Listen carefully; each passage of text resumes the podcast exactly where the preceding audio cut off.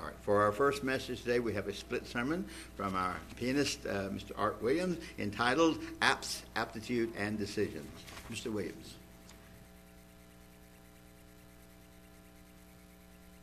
Thank you, Reggie. Seems like we're both running a little behind the clock today. Can't keep my eyes on the right notes and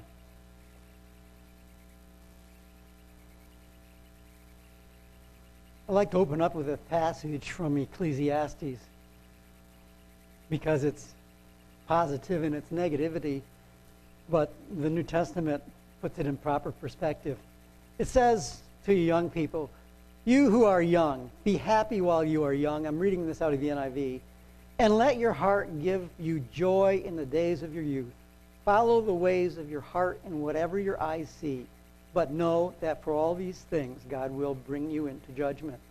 So then, banish away anxiety from your heart and cast off the troubles of your body, for youth and vigor are meaningless. That's what it says. Youth and vigor are meaningless. And he goes on in chapter 12 Remember your Creator in the days of your youth, before the trouble comes and the years approach when you will say, I find no pleasure in them, and that's when you get old.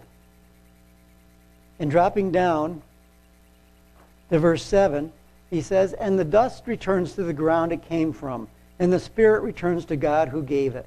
Meaningless, meaningless, says the teacher. Everything is meaningless. And that was Solomon's perspective. And what changes it all is the sacrifice of Jesus Christ. Jesus Christ gives us the instructions in the New Testament of how he uses the things that we experience in our lives to mold us, the clay, into what he would have us be. And without that, Solomon is correct. It is meaningless. So the greatest purpose that we have is developing and growing into what God would have us become. This message, apps, attitude, and decisions, is about that process. The message is about the utilization of the apps we have available as Christians, and I'm not talking about the apps for cell phones apps that the Father and Jesus expect us to use to fulfill our part in meeting their expectations for us. That expectation is striving to become perfect as our Father in heaven, knowing that He is actively creating in us the creature that He wants us to be. And also knowing that this striving isn't about qualifying for eternal life, because eternal life is a gift. The striving to become perfect as your Father in heaven is about your reward, your position in the kingdom of God. And while we strive to be perfect, we don't have to be perfect. The requirement to be resurrected is not 100% perfection in compliance with what God is because we would have to be God to get there. It says in Matthew 25 21, speaking of rewards to his servants, his Lord said to him, Well done, good and faithful servant. You were faithful over a few things. He doesn't say you were faithful over 100% of everything and you did great. No, he says you were faithful over a few things and I will make you ruler over many things. Enter into the joy of your Lord. The joy of your Lord is to give you the kingdom of God and give you the opportunity to experience eternal life. The apps that I'm referring to are the six attributes we visited and reviewed in our Bible study leading up to Pentecost faith, hope, love, patience, power, and wisdom. These are the attributes that we have at our disposal to facilitate us to become the being that God wants us to be. It's the application, the utilization of faith in your daily life. It is the utilization and application of hope. It is the utilization and ap- ap- application of love. It is the utilization and application of patience. It is the utilization and application of power that the Holy Spirit gives you. It is the utilization and application of wisdom, which comes from the Holy Spirit and from God, and also from studying the Proverbs. So, as we begin our journey down the road of life,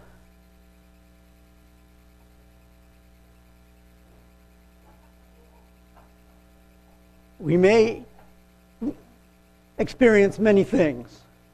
We may stop and smell the roses, or we may stop and hold our noses.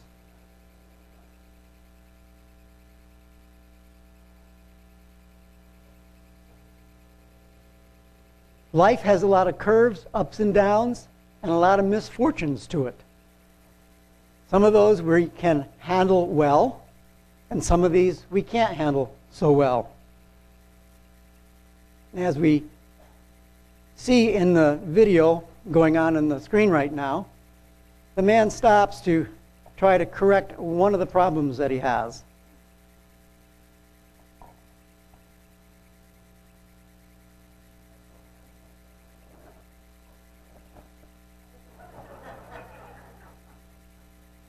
The poor guy has a number of issues going on in his life.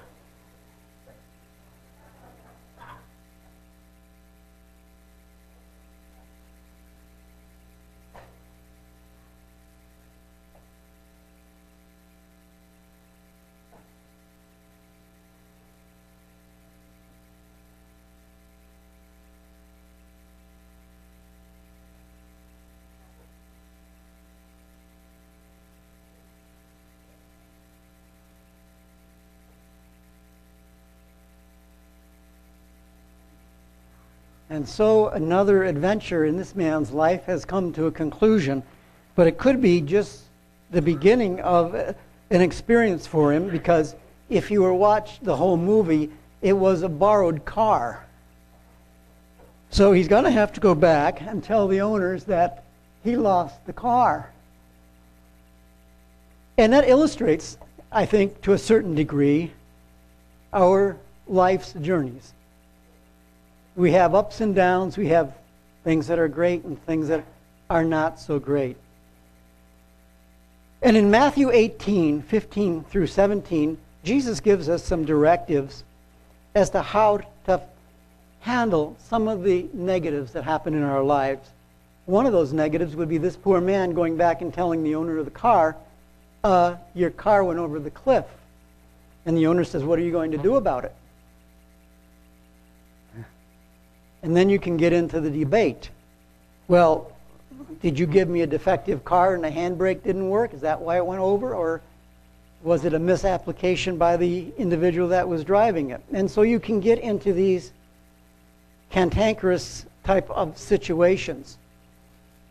He says in Matthew 18, 15 through 17, Moreover, if your brother sins against you, go and tell him his fault between you and him alone. If he hears you, you've gained a brother. And if that works, it's because of the attitude that's behind the applications, the apps that have already been being done and fulfilled by the individuals. The heart, the mind has already been developed so that this will happen because unity comes through the Spirit.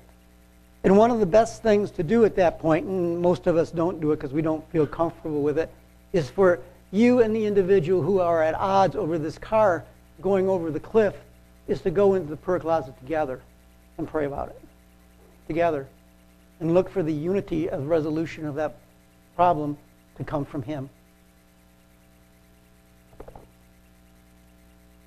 But if he will not hear it, take with you one or two more, that by the mouth of two or three witnesses every word may be established. And if he refuses to hear them, tell it to the church. But if he refuses even to hear the church, let him be to you like a heathen or a tax collector.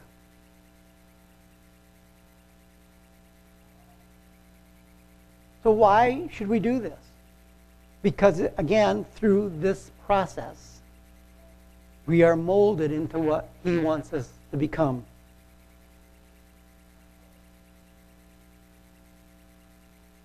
If the mind of Christ is in us, and it is, we'll see that scripture in a minute, and the Spirit of God will be at work, and unity comes through the Spirit. His concern is how we handle the situation that we're in and not the car. His concern is the process that the owner of that car and the driver of that car are going to go through to resolve the issues. Are they going to hate each other's guts? Are they going to fight and go to fisticuffs? Or are they going to reason together with the wisdom, the power, the faith, hope, love, and patience of the attributes? Will one ta- step up and take accountability and responsibility? This is a spiritual test to see if we will follow Jesus Christ's instructions.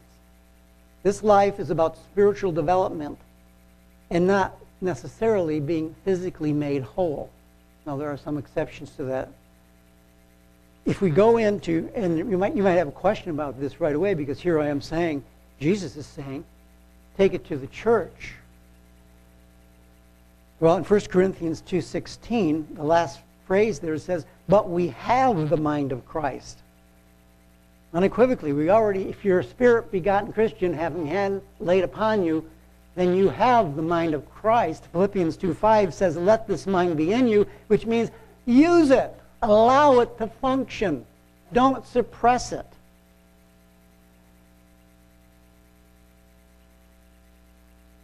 What we do can impact the mind of Christ being active in us. And if the person doesn't hear you, Christ said, well, then treat him as a heathen. Well, then you can take him to a court. And you say, well, what about murder? If, if somebody commits murder, do you take that to the church? No, because of what it says in 1 John 3.15. Whoever hates his brother is a murderer, and you know that no murderer has eternal life abiding in him.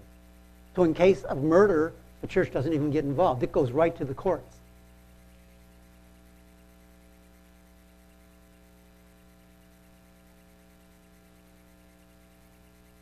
Jesus also said, and this is a little bit more difficult to understand, in Matthew 5, 38 through 45.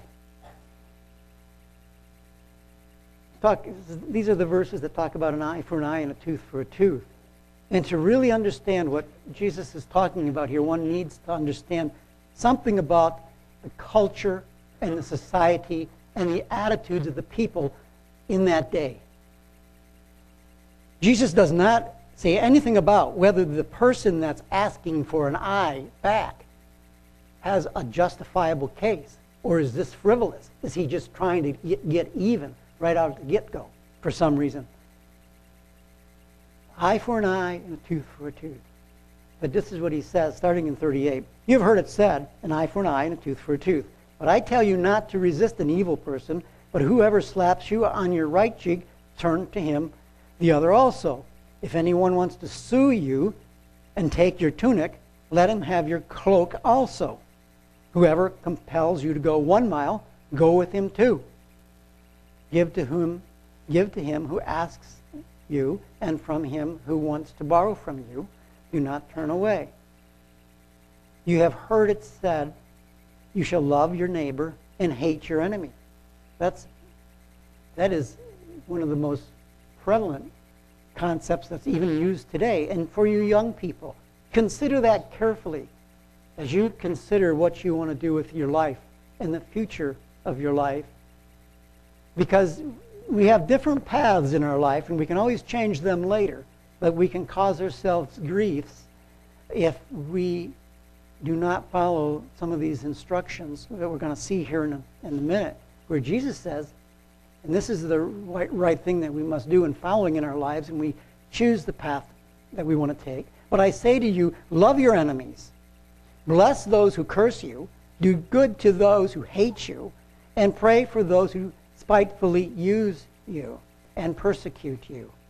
Well, if anybody's been spending a lot of time listening to news recently, even if you're a Christian, you might start to foster a lot of hate for North Korea.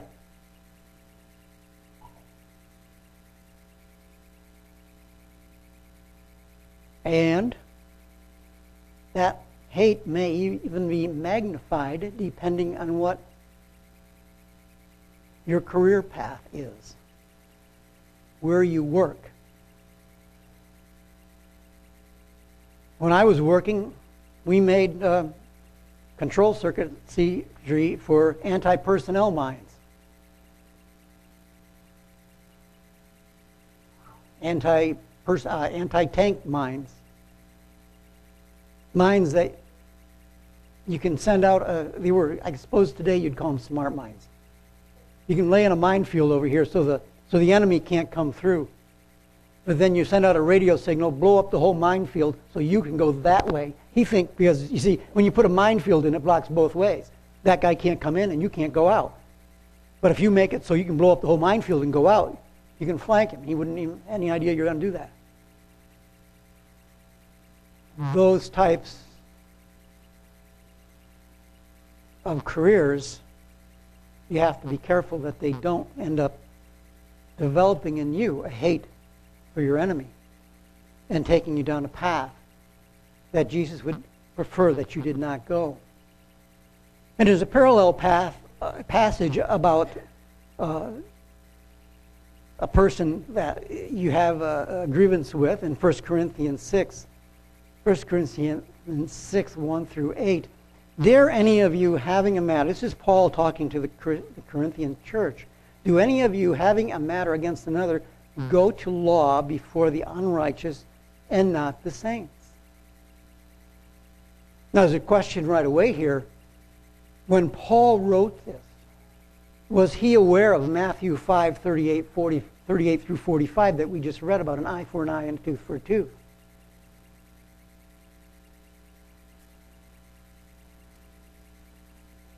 Continuing in verse 2 Do you not know that the saints shall judge the world? And if the world be judged by you, you are unworthy to judge the smallest matter. We should be developing that wisdom. We should be developing that love.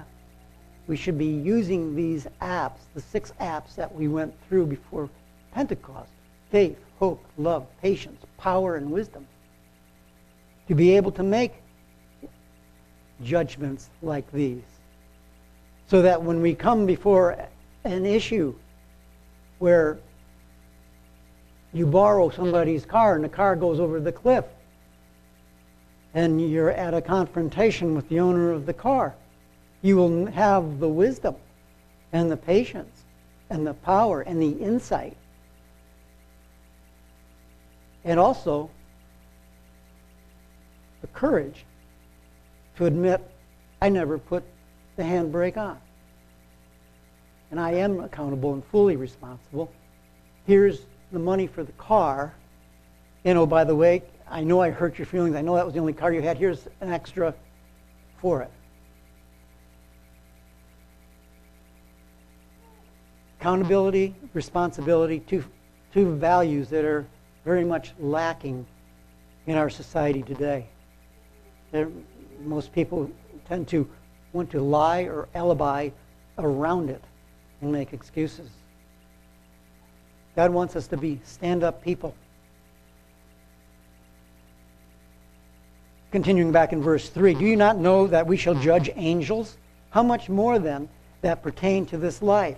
If then you have judgments concerning things pertaining to this life, do you appoint those who are least esteemed by the church to judge. He's saying you in the church should have just as much or better wisdom to handle it. And it's better to handle it in the church. Why? Because he is not necessarily concerned about making you whole or making you right physically. He's concerned with the process. The process. And maybe the process that you've got to go through is something that might be less than just going to a court and getting a righteous decision that says, you owe him $5,000, court dismissed. No, no. He may want to put you through a process to lead you into the, the spiritual development that you need to have. And that's why the church is superior to courts. Because it's working with hmm. God to develop you as a spirit being and mold you into what He wants you to become.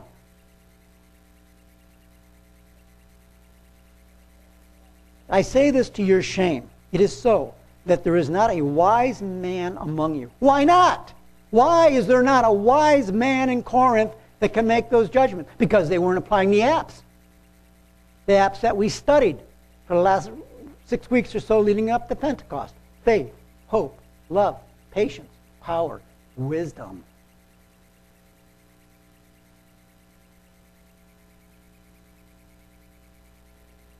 But brother goes to the law against brother, and that before unbelievers.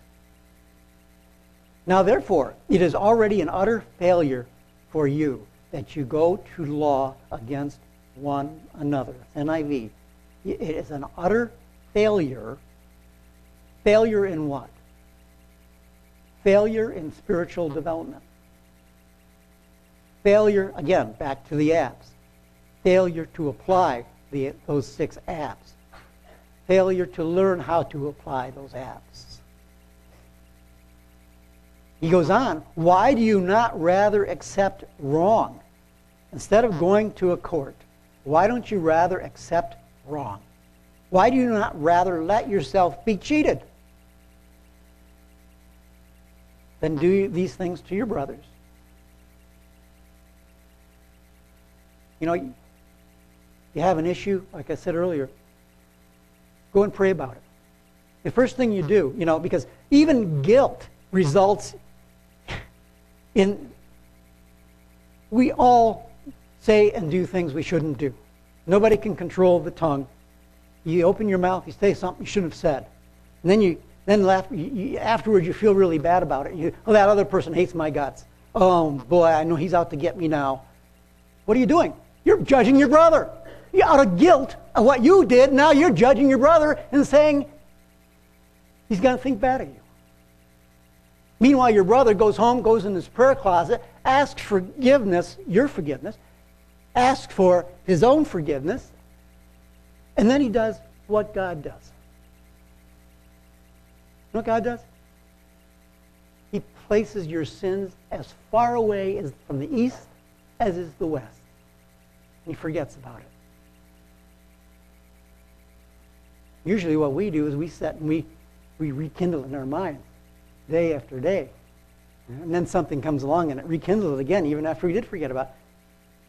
I think it's a matter of spiritual growth that you can get to the point where you actually can do that, where you can actually totally put it out of your mind.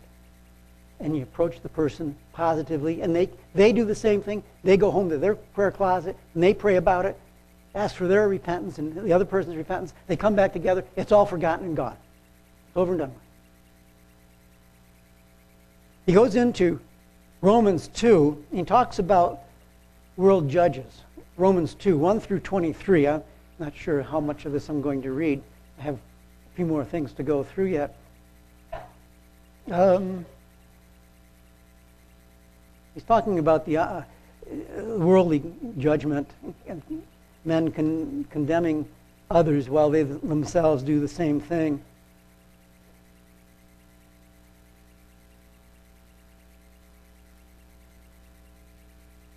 let's break in. Um,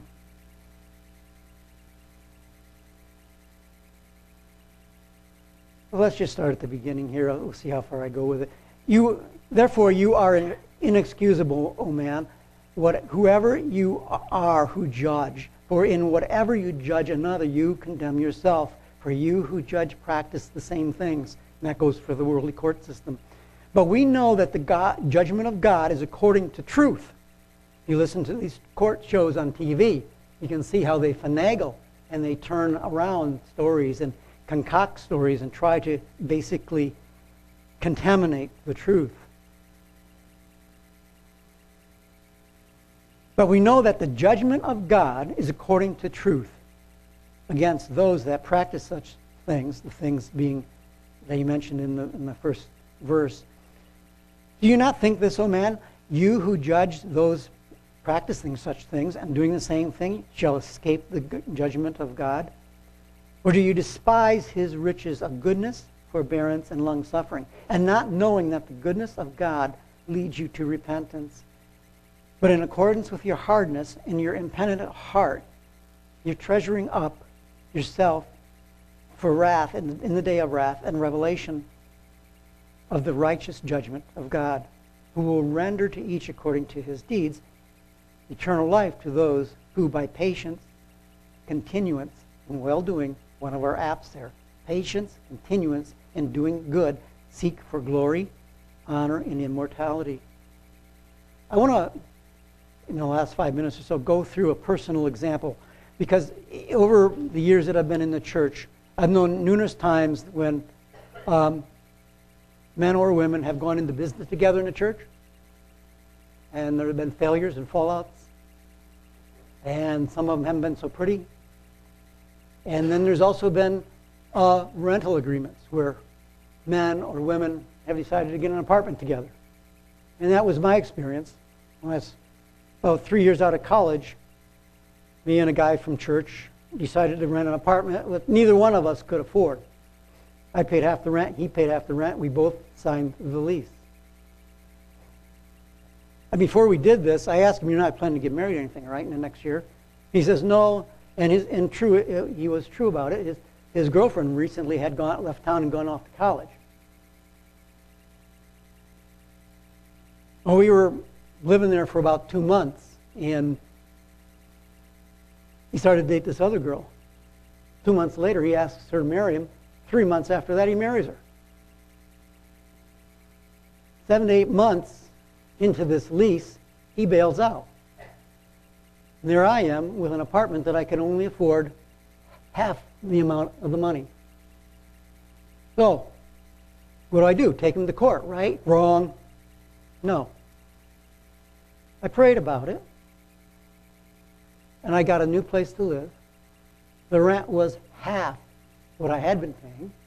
There was no security deposit, first or last month's rent. And after working and living there, I still working at the same company. But talking with people at work, I found out two guys live very close to me. So I started to carpool them. They were already carpooling, so I carpooled with, pulled with them. Now I only used my car 33% of the time. I reduced my cost of operating my vehicle by 66%. That's not the end of the story. Two months after he got married, he lost his job. There is justice.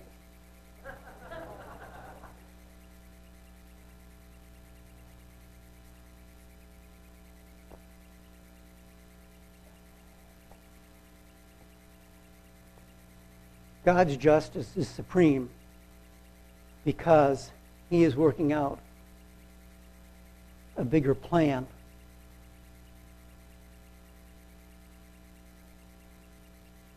The process of molding you into what he wants you to be. And that's much more important than any of the physical activities that we may have going before us.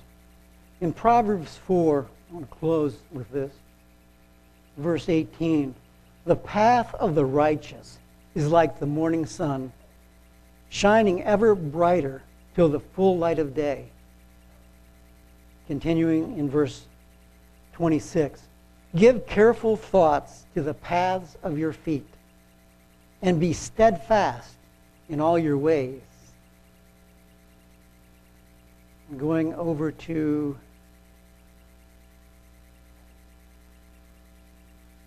chapter 5, verse 21.